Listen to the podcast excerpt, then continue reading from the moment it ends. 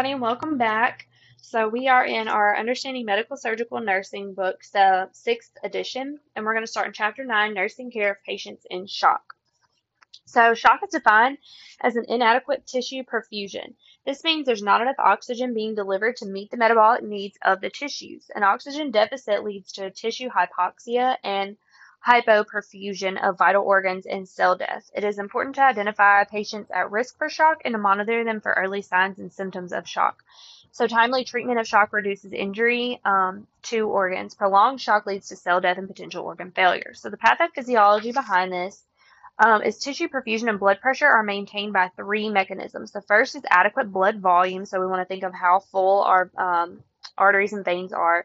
The second is an effective cardiac pump. So um, if it's not pumping hard enough, we're not going to get blood to where we need it to be. And then the third is effective blood vessels.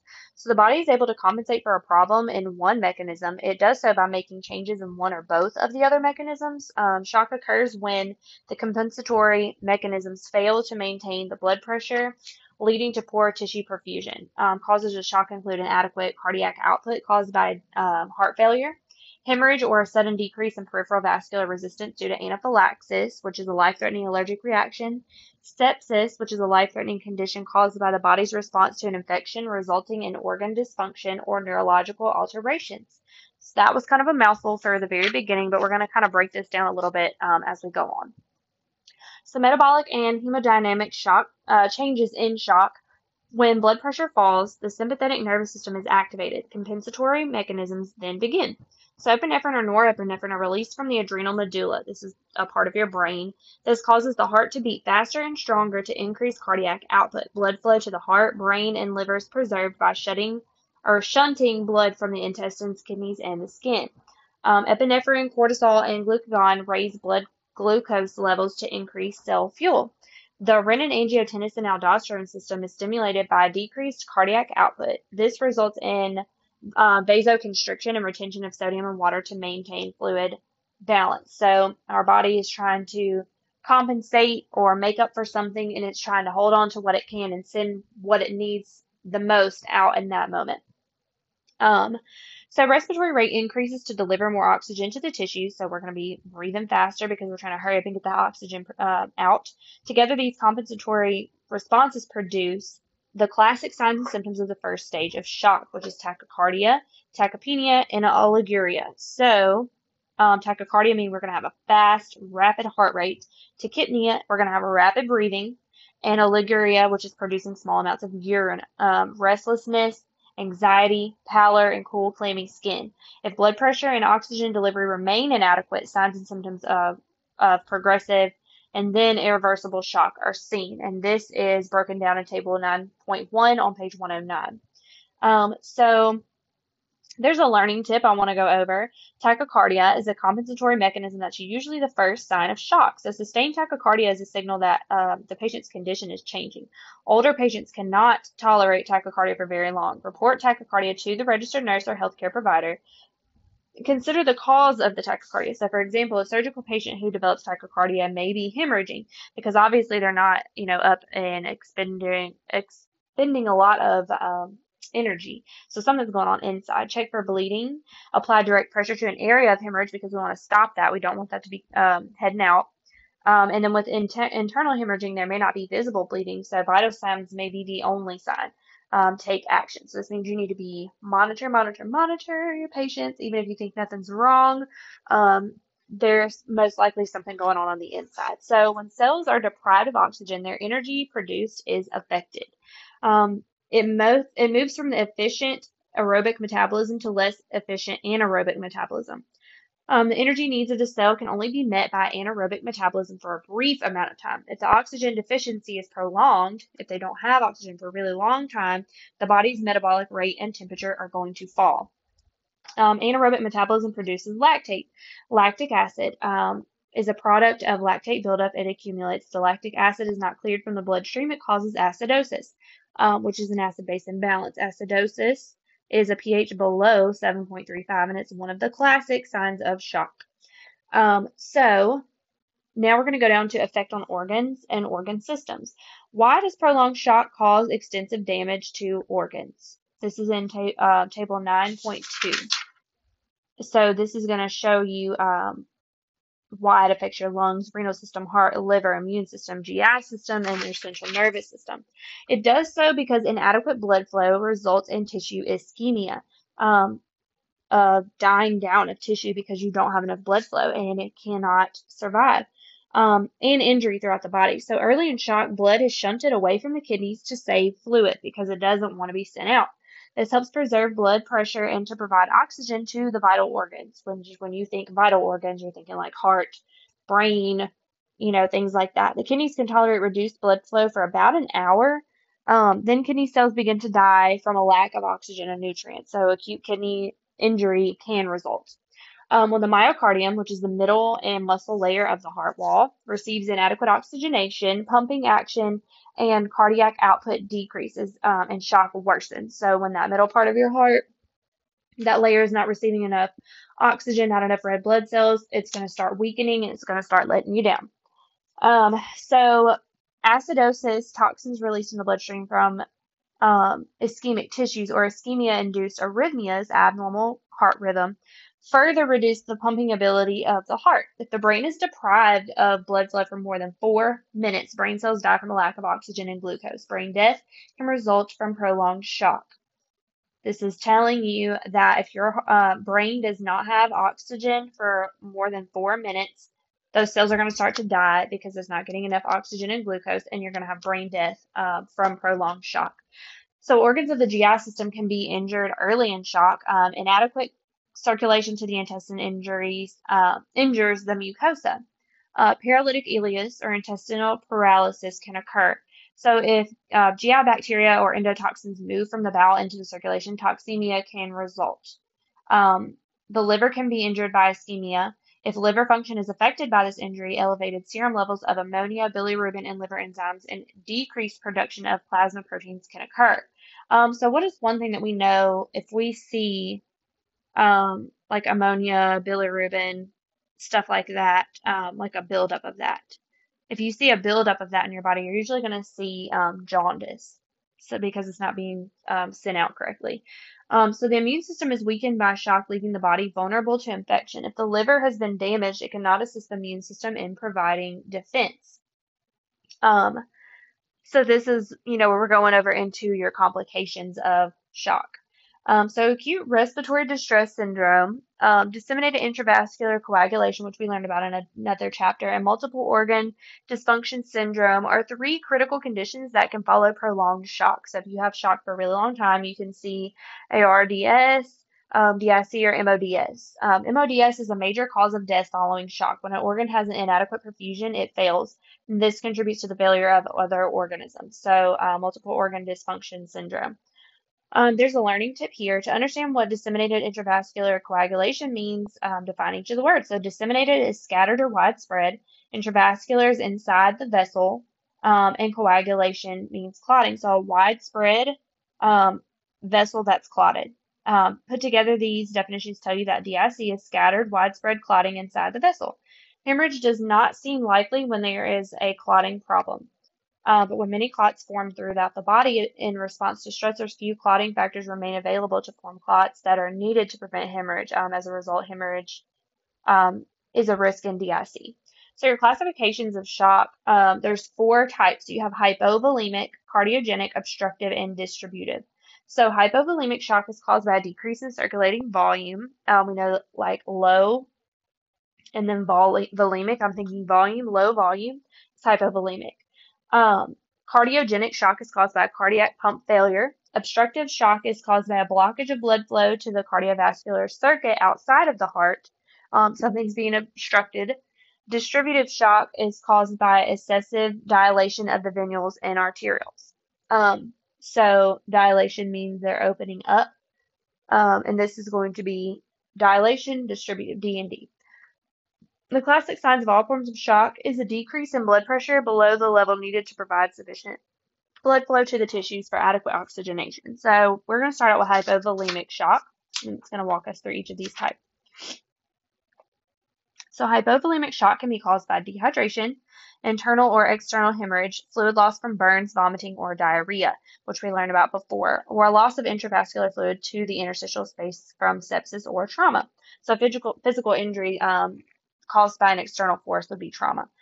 Heat exhaustion or heat stroke can also cause hypovolemic shock um, from excess water loss through sweating. So basically this is... Um, You're losing a lot of fluids. If you're dehydrated, you don't have a lot of fluids. If there's um, internal or external hemorrhage, you're losing fluids. Fluid loss from burns, vomiting, diarrhea, trauma, um, ex heat exhaustion or heat stroke, you're way, way, way um, in excess of water loss. So signs and symptoms are going to include restlessness. Um, you're going to have pale, clammy, cool skin, tachycardia. Why? Because our heart's trying to make up for this. Tachypnea, our heart's trying to, or we're, we're breathing trying to make up for this. Um, flat, non-distended peripheral veins. When you think peripheral veins, think um, you pull your sleeve up and you see your arm. Non-distended, well, we know distended means they're kind of poking out a little bit. So non-distended means um, we're not going to be able to see our veins really because there's not a lot of volume in them. Um, so decreased jugular vein circumference, um, decreased urine output, and altered mental status. These were all a lot of signs of um, dehydration. The body is usually able to compensate for blood loss of less than fifteen percent or seven hundred fifty milliliters. Tachycardia may be the only symptom. At twenty to twenty-five percent blood loss, tachycardia and mild to moderate hypotension are present. So with a loss of forty percent or greater, two thousand milliliters, all signs and symptoms of shock are present. Volume loss alone might not be the only contributing factor to hypovolemic shock, and the patient's age, health status, and time frame for fluid loss can also be factors. Um, so please read over table nine point two. This is telling you um, the organ or organ systems and what's being affected um, during uh, shock. So there's a nursing care tip down here on page one ten. The Trendelenburg position, um, which is supine with the feet raised higher than the head, was normally Uh, was formerly used to try and increase cardiac output in the hypovolemic shock. However, research shows it's not helpful in improving cardiac output for patients in shock and have uh, profound negative effects. So you might still see this position being used, but remember that evidence-based practice produces the best patient outcome. So, you know, if our patient has a low blood pressure, you can put their head back and lift their feet higher, and it's going to send that blood back up, but this doesn't necessarily help with patients in shock. So cardiogenic shock. Um, And we're still on page one ten. It's a shock that occurs when the heart fails as a pump and decreases cardiac output. And so it requires immediate treatment to prevent death. Signs and symptoms are like those of hypovolemic shock. Pul uh, pulmonary edema may occur. This differentiates cardiogenic shock from other forms of shock. The ma main cause of cardiogenic shock is acute myocardial infarction, um, which we know is a heart attack. So other causes are traumatic injury to the heart, myocarditis, which is inflammation of the heart muscle, Um, cardiomyopathy, heart valve defects, endocarditis, or arrhythmias. Um, then we have obstructive shock. So obstructive shock occurs when there, um, when there's a blockage of blood flow outside of the heart. So cardiogenic um, has to deal with the heart pumping. Obstructive would be a blockage of blood flow outside of it. So pericardial uh, tamponade occurs when the pericardial sac fills with blood or fluid. Uh, this compresses the heart and limits its filling capacity. So tension um, pneumothorax compresses the heart because of the abnormal collection of air in the pleural space. Acute pulmonary hypertension is the sudden abnormally elevated pressure in the pulmonary artery. Um, it increases resistance for blood flow um, out of the right side of the heart. So all of these conditions decrease cardiac output, and this can lead to shock. A pulmonary embolism or tumor blocking blood flow can also lead to shock. Signs and symptoms of obstructive shock are similar to those with hypovolemic shock, except that jugular veins are usually distended. Um, and distended, we know, means um, out. So there's the distributive shock also. Um, distributive shock occurs when peripheral vascular resistance is lost because of massive vasodilation. Um, your veins are opening. So in hypovolemic shock, there's an actual loss of blood volume, but in distributive shock, there's no loss of fluid volume. Rather, the body's fluid is altered within the body um, in its distribution. So there's three forms of distributive shock, and that's anaphylactic, septic, and neurogenic. Um, so we see that anaphylactic shock is one of the most severe types of distributive shock, and it occurs when the body has an extreme hypersensitivity reaction to an antigen. Um, and remember when we talked about antigens and antibodies, we know that antigen is Auntie Jen. We don't want her at her house. Uh, we don't like her when she comes to see us, so we have antibodies to get rid of them. Um, death from anaphylactic shock can occur in minutes, but is rare. Medical treatment must be sought immediately. Asthma or a delay in epinephrine injection can increase the risk of death. For safety, patients are taught allergen avoidance techniques. And this is in box nine dash one on page one eleven. So anaphylaxis occurs commonly from food allergies, shellfish or peanuts, insect stings, antibiotics like penicillin, anesthetics, contrast dye, blood product, blood products. Um, symptoms specific to allergic reactions include urticaria, which is hives, pruritus, wheezing, laryngeal edema or swelling of the larynx, angioedema, which is um, edema of the skin, mucous membranes or internal organs, and severe bronchospasm, which is the narrowing of the bronchi and the lungs. And we know that um, the bronchi and the lungs, if those, you know, are not working properly, we're not getting air properly. Um, signs and symptoms similar to those of hypovolemic shock may be also be seen. If conscious, patients can be extremely apprehensive and short of breath. Um, So there's also this table nine point three, uh, the categories of shock um, on page one eleven. And this is basically shortening up all of the paragraphs that I'm reading, but um, I think it would still benefit to go ahead and go through them. So if you want to just have like a shorter version of this, look on page one eleven. Um, so sepsis is defined as life-threatening organ dysfunction caused by dysregulated host response to infection. Septic shock is defined as a subset of sepsis with circulatory and cellular metabolic dysfunction associated with a higher risk of mortality. Um, is a higher risk of death. With septic shock, there's extreme hyper, uh, hypoperfusion. Early diagnosis and rapid treatment of sepsis are vital to increasing survival rates. So sepsis um, cases have risen five point seven percent per year from two thousand eight to two thousand twelve. However, mortality has decreased from twenty-two point two percent to seventeen point three percent. The goal of Surviving Sepsis um, campaign is to reduce the sepsis mortality rate, um, and this is a website that you can go to. Um, factors that increase sepsis risk include being over age sixty-five, having a chronic illness, having a weakened immune system, having severe burns, or being critically ill. Um, infections of the G I tract, lung, skin, and urinary tract are more commonly associated with sepsis, and bacteria that most commonly cause sepsis are E. coli, staph, and streptococcus, um, which I'm sure that we have heard numerous times. So you also have gerontological issues for sepsis, and the older adult population has a less ability to fight infections, which places them at a higher risk for sepsis.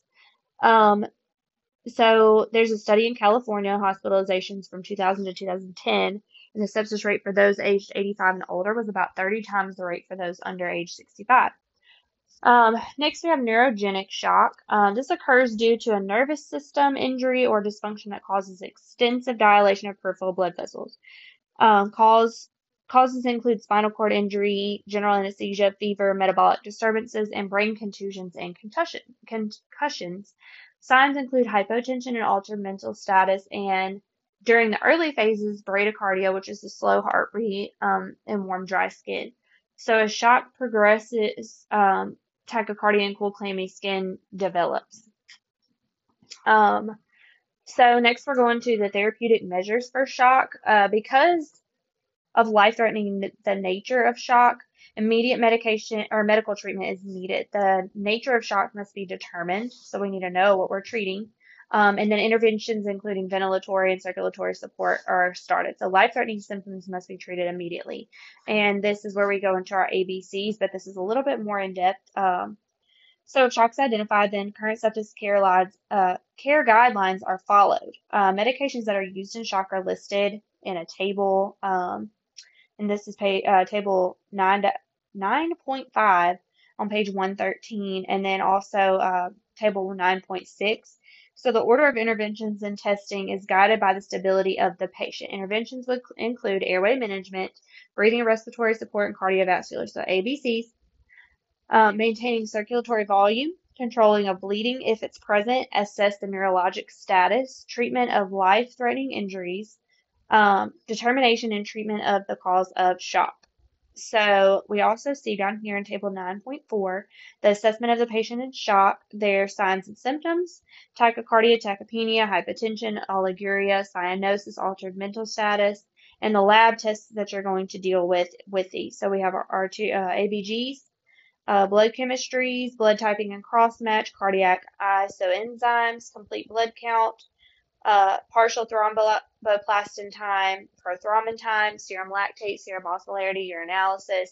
Then um, you may see a chest x-ray, um, computed tomography, echocardiogram, spinal x-ray, electrocardiogram, arterial pressure, and hemodynamic uh, monitoring for the monitorings. Um, so I'm not going to go over table nine point five. This has to do with um, your airway management, cardiovascular support, adequate circulatory volume. Uh, this was also in our uh, F A Davis quizzes that you can go and make for yourself, which we will have a quiz on this week for my class. Um, But I would definitely go through and look at these because it will help you when you take that quiz. I've already gone through and practiced um, with that one, and it was beneficial. So um, you're going to look at medications used for shock. Again, this is nine point six on page one thirteen, and it uh, bounces over into one fourteen. So now we're going to look at the nursing process for the patient in shock, and here we see our A B Cs again. So um, recognizing and reporting patients at risk for shock is vital for increased patient survival. So being vigilant and screening patients for sepsis is important. Early detection and prevention of shock um, in patients at risk for shock are the desired goals. So rapid response in patients at risk for shock are, uh, are desired. Your rapid response teams can be helpful in providing quick assessment and care of patients at risk of developing shock. So for the patient in shock, um, you must assess them, and it should be followed out starting with your A B C D. So airway, breathing, circulation, and disability. So most of the time we just hear A B C, but here we have D added as well. So airways checked for uh, patency and opened as necessary. Uh, compromised area must be treated immediately with a head tilt, chin lift method, or oral and nasal airway, or endotracheal intubation.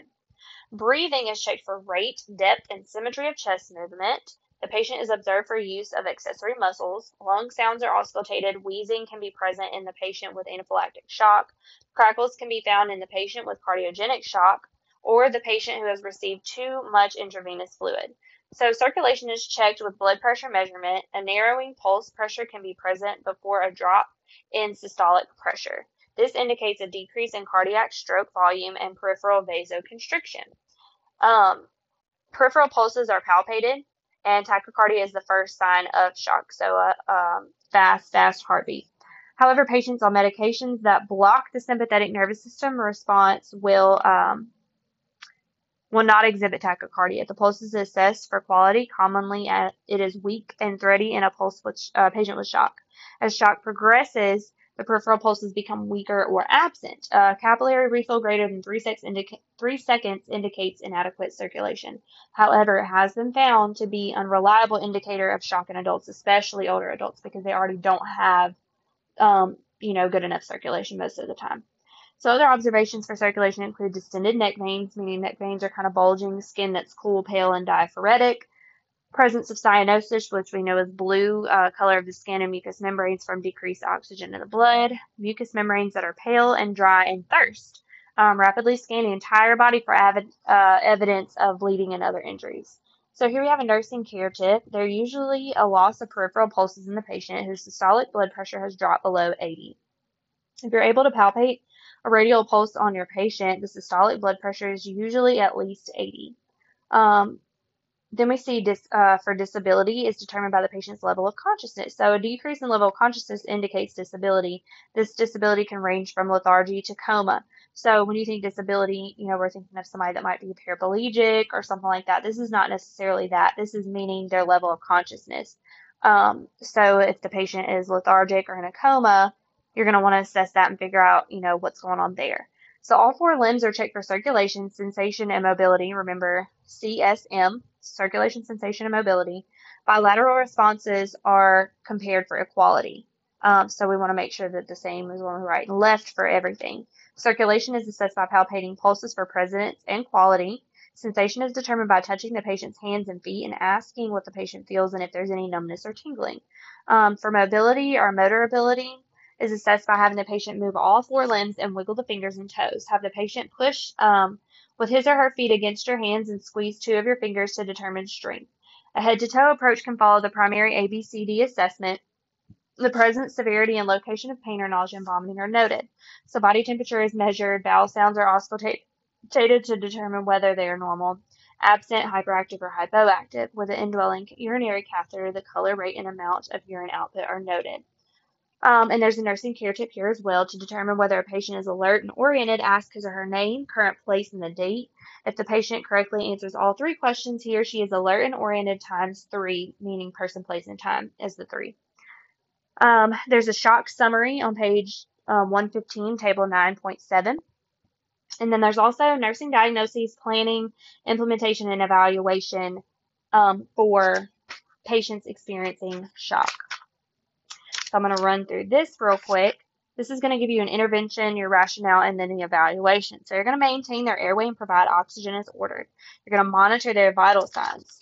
You're going to monitor intake and output, provide adequate fluid intake, maintain their body temperature with warmed I Vs, fluids, room temperature, and blankets, provide a quiet, um, restful environment, and monitor for pain and provide pain relief measures.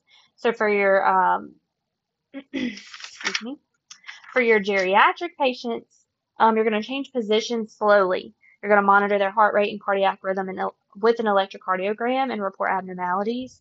May, uh, monitor their skin, nail bed color, capillary refill, and peripheral pulses and report abnormalities. Give cardiovascular medications and oxygen as ordered. Monitor skin for pressure injuries and im implement uh, prevention interventions when using or when vasopressors are used. Um, provide comfort measures to alleviate pain and anxiety and maintain a normal body temperature. Um, continuing on, you're going to monitor perfusion by methods other than capillary refill, such as skin temperature. Identify, identify their ability to learn and barriers to learning. So by barriers, it's meaning um, were they willing to learn? Is there a gap in communication as far as language? Um, you're going to provide patient-centered information in shock and treatment and allow time for questions and clarification. So you don't want to just come in and tell them what to do and not um, address what their concerns are. So you're going to involve family and caregivers in teaching, speak slowly and clearly in a low tone or pitch, provide materials in large print. Um, and then it's also going to give you your rationales and your evaluation, like what is your end goal. So I will go back and read those. So this is um, essentially the end of the chapter. I would definitely go through and look at these, um, the review questions at the very, very back. And then there's also key points on the Davis Edge website, which are helpful. I found it's just kind of a summary sheet, and it's like one page long that you could probably print. But um, that concludes this chapter.